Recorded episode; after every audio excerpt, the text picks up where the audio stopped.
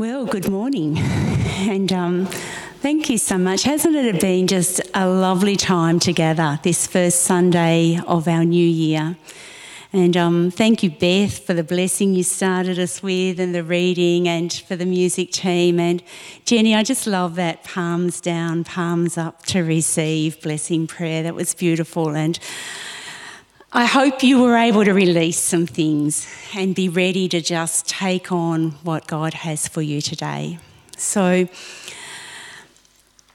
the passage that Beth read earlier included those lovely verses, which are the ones I actually volunteered to speak on initially, the nice ones, like, therefore, as God's chosen people, holy and dearly loved, clothe yourselves with compassion, kindness, humility, gentleness, and patience.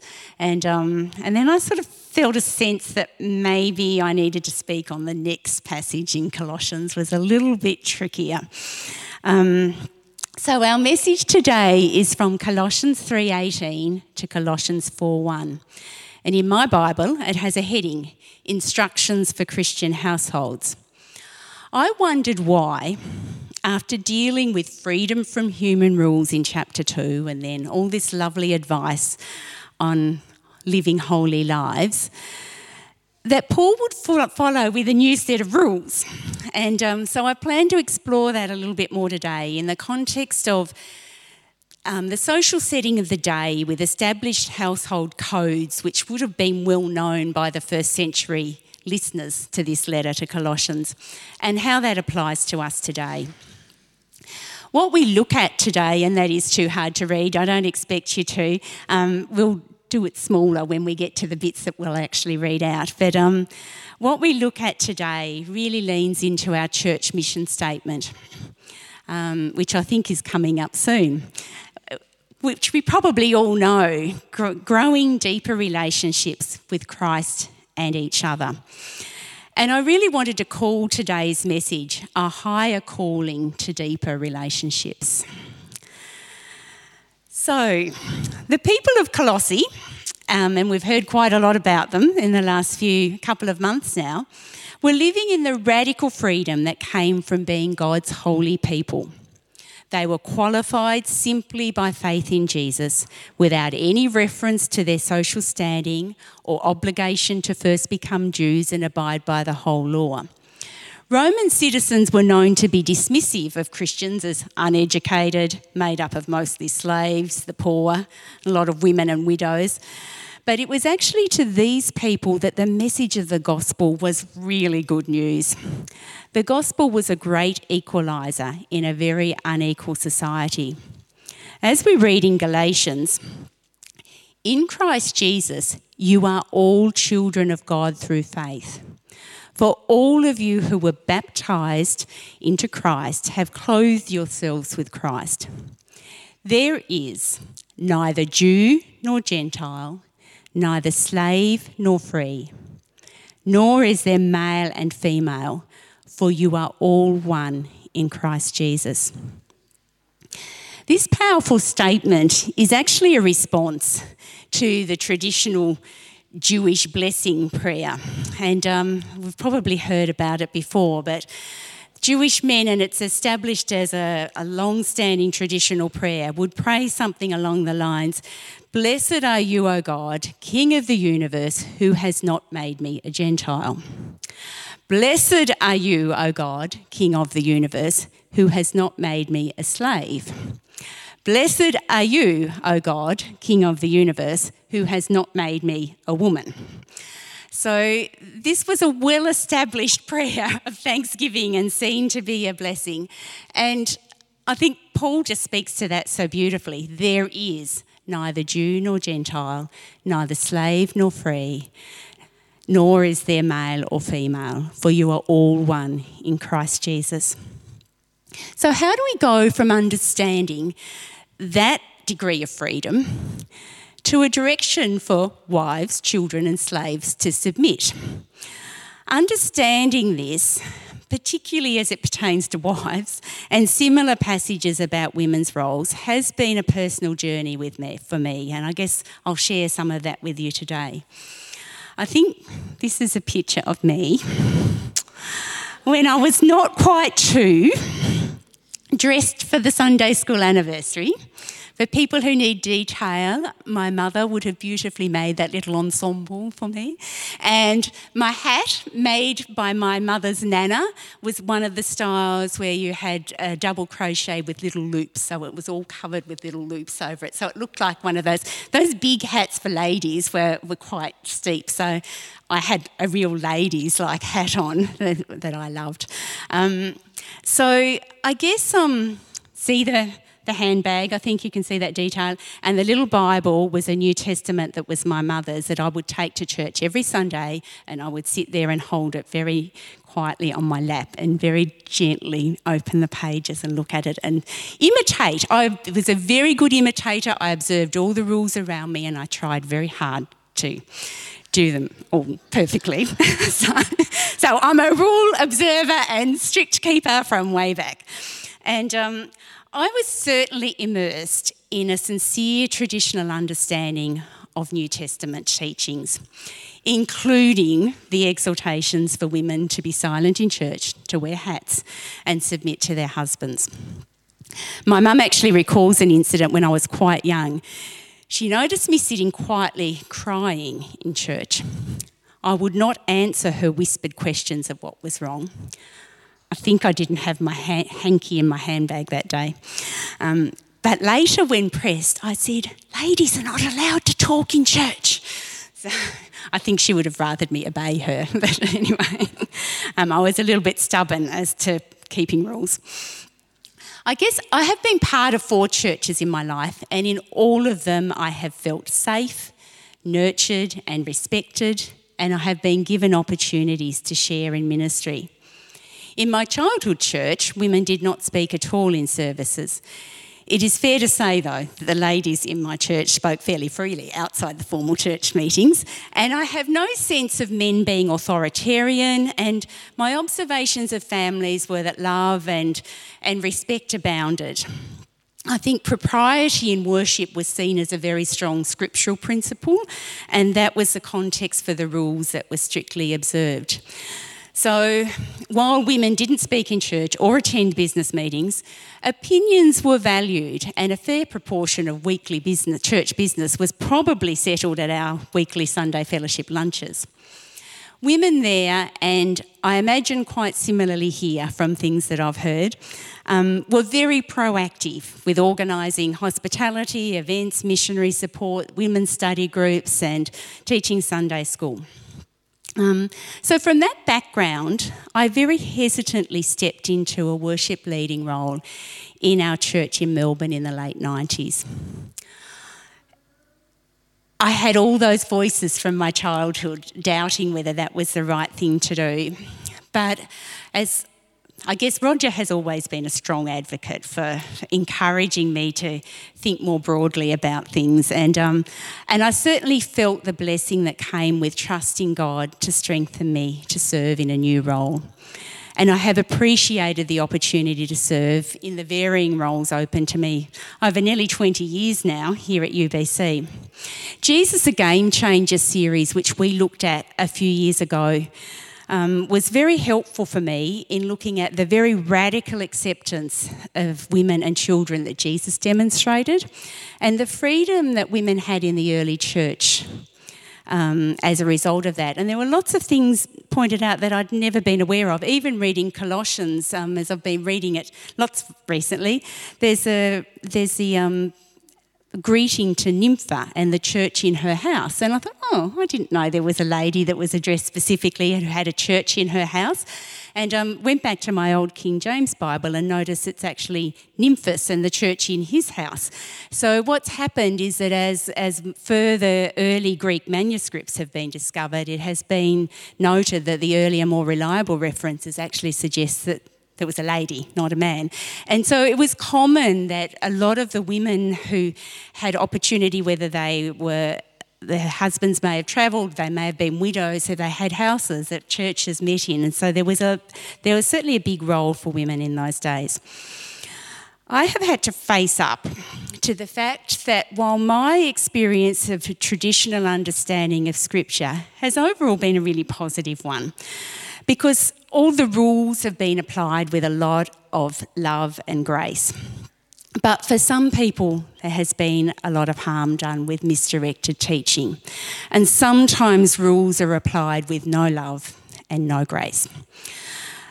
Scripture should never be used to justify violence, control, or manipulate others.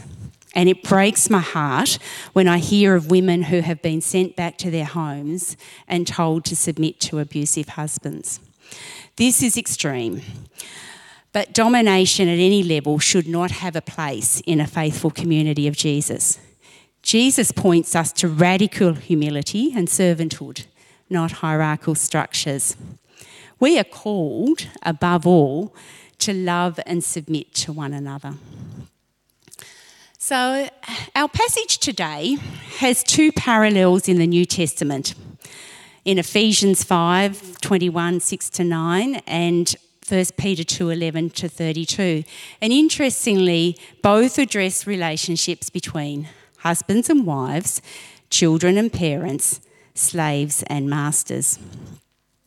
It is helpful to understand these passages as a Christian response to the standard household codes of the time. The Greco Roman world placed significance on the order of the family unit. It was sort of a building block for an ordered society. So the idea was the free man ruled over his household as a sovereign would, um, exercising authority over his slaves, his children, and to a lesser degree, his wife. Um, wives could apparently go back to their fathers to appeal for justice too. Um, the understanding was that men were by nature fitter for rule. So, in this context, Paul's version of the first century household code was a practical advice on how to live as Christians in the situations people found themselves in. So, they were really the main relationships that people had to deal with their, their partners, their children, their slaves in their households. And so that's what the first century Christians needed to deal with. They needed to deal with how do we live in this arrangement. So rather than saying that doesn't apply because of all your freedoms, he didn't try and turn over the household codes, but he transcended them into something higher and deeper. Every member of the household, including its male head, was to live under Christ's lordship above all. And interestingly, Paul choosing to address wives, children, and slaves before he addresses husbands, fathers, and masters is quite radical, as the standard codes really just told men how to apply their authority. Anybody else didn't really rate a mention in, in what their roles were, it was just the man's role to. Um, to lead.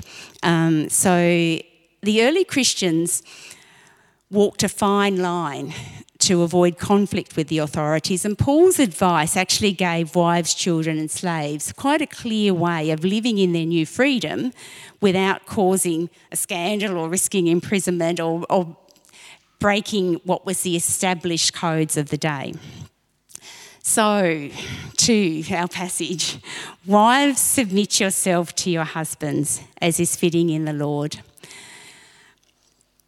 Wives are addressed first as free women in Christ, being asked to voluntarily submit to their husbands, and are also offered a reason as is fitting in the Lord. If they had been in Ephesus, they would have this passage would have been immediately preceded by submit to one another out of reverence for Christ, which puts the whole passage in a different connotation too. Husbands are then reminded to love their wives and not be harsh with them. Wives being asked to submit according to the law of the day was not unusual but in the context of arranged marriages, the call for a husband to love their wives was a reminder that the new creation values that the apostles were teaching were very relevant in their homes. It's not just a high and mighty call to love one another. Husbands were called to really apply this directive at home in the way they love their wives. Children were reminded to obey their parents. And note that it's parents, not just fathers. The mothers didn't rate a mention in the household codes of Aristotle, but Paul addresses children obeying their parents, again with an offered explanation that this pleases the Lord. Fathers, rather than being reminded to maintain authority, were advised not to embitter their children to prevent them being discouraged. Slaves were reminded to obey their masters with sincerity of heart and reverence for the Lord. Paul then made a call to masters to be right and fair, remembering that they also have a master in heaven. It is clear that our cultural setting is quite different. Thankfully, we do not have legalised slavery in the way that it was allowed historically. Although, to be to put that in perspective, with current human trafficking, there are more slaves in our world than ever before, which is heartbreaking. But it's not really the type of slavery that Paul was addressing here. Children have rights. Australia is actually signatory to the United Nations Convention on the Rights of the Child. And ladies, we are not the property of our fathers or husbands. So, how does this passage apply to us today when modern society has actually caught up with the freedom of the gospel? We don't look to these scriptures anymore for advice on slavery as we accept that it's no longer relevant and we are abhorred when we hear of the human trafficking and the slavery that goes with that in our world. Much of the wisdom that's in this passage is applicable in our workplaces. Whatever you do, work at it with all your heart as working for the Lord. It's such timeless wisdom. So there is wisdom there that, that transcends. Yet emphasis has still been given to the advice on ways men and women relate, even in very recent years not really with reference to the cultural setting, and sometimes to the detriment of understanding our freedom in Christ. I suspect that most sincere Christian wives have a story of a time they were convicted to submit to their husbands on an issue, and that God honoured that. I also suspect that most sincere Christian husbands have been convicted to love in a self sacrificial way that God has also honoured. I actually struggle to see the difference between the call to submit and the call to love.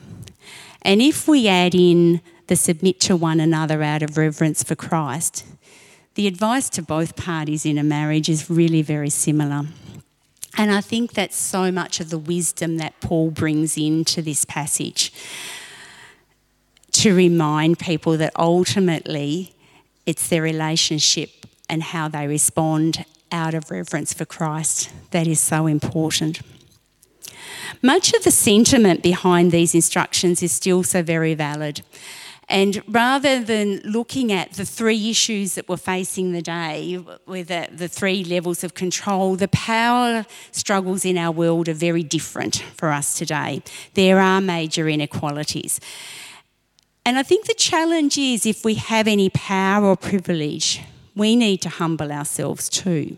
We need to love, we need to listen, we need to surrender power and treat all people as our equals people created in God's image and loved and valued by Him.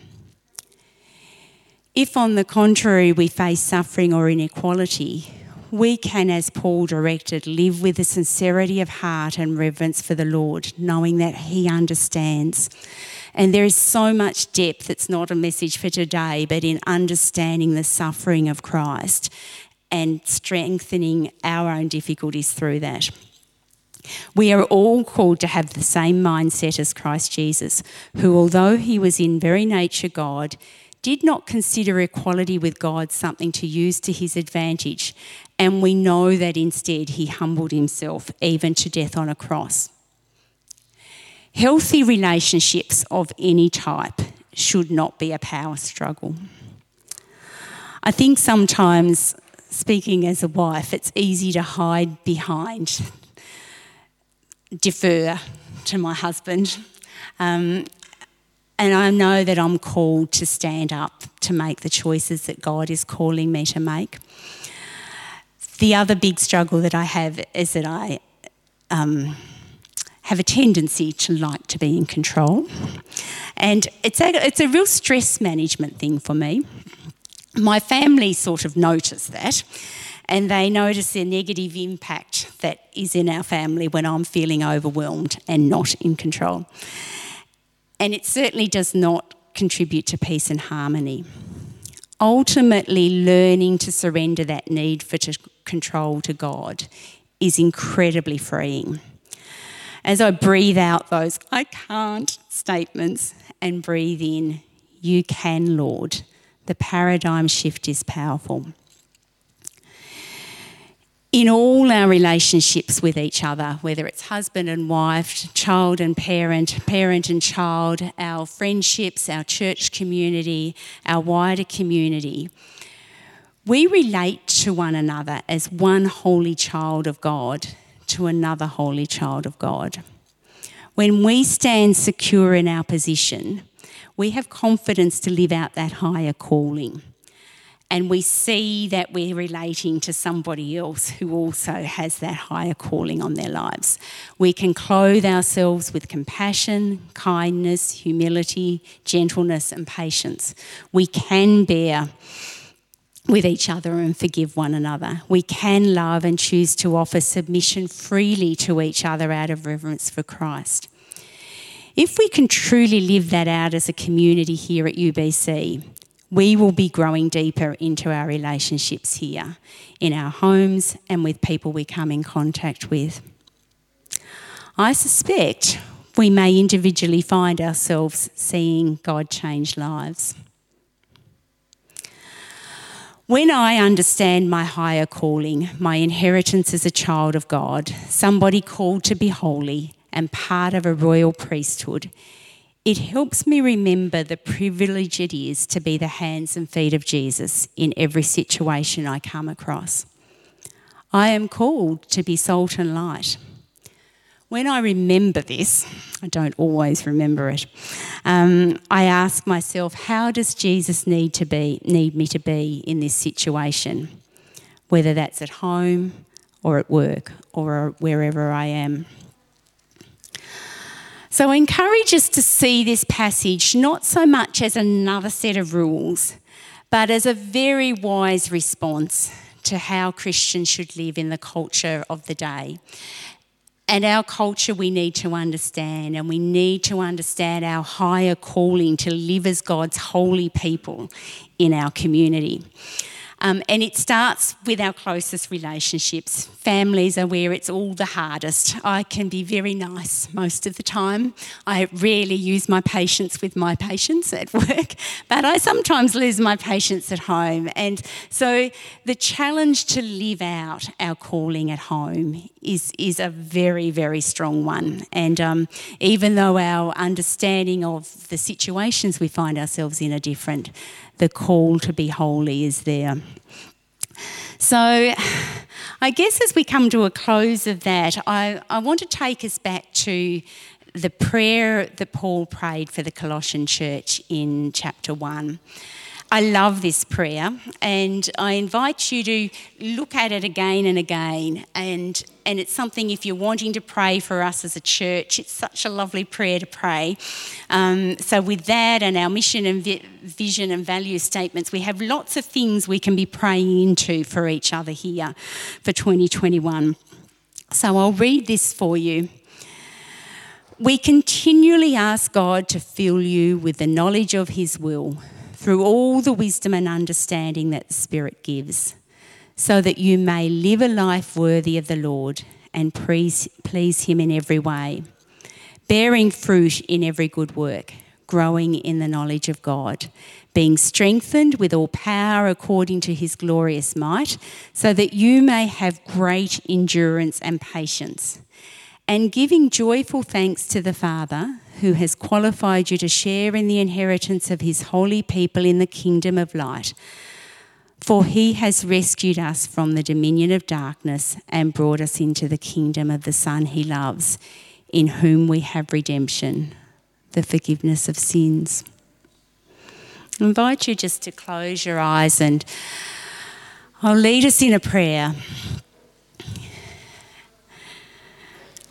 Lord, as we come to you at UBC at the start of 2021, we say thank you for rescuing us, redeeming and forgiving us, for qualifying to be your holy people.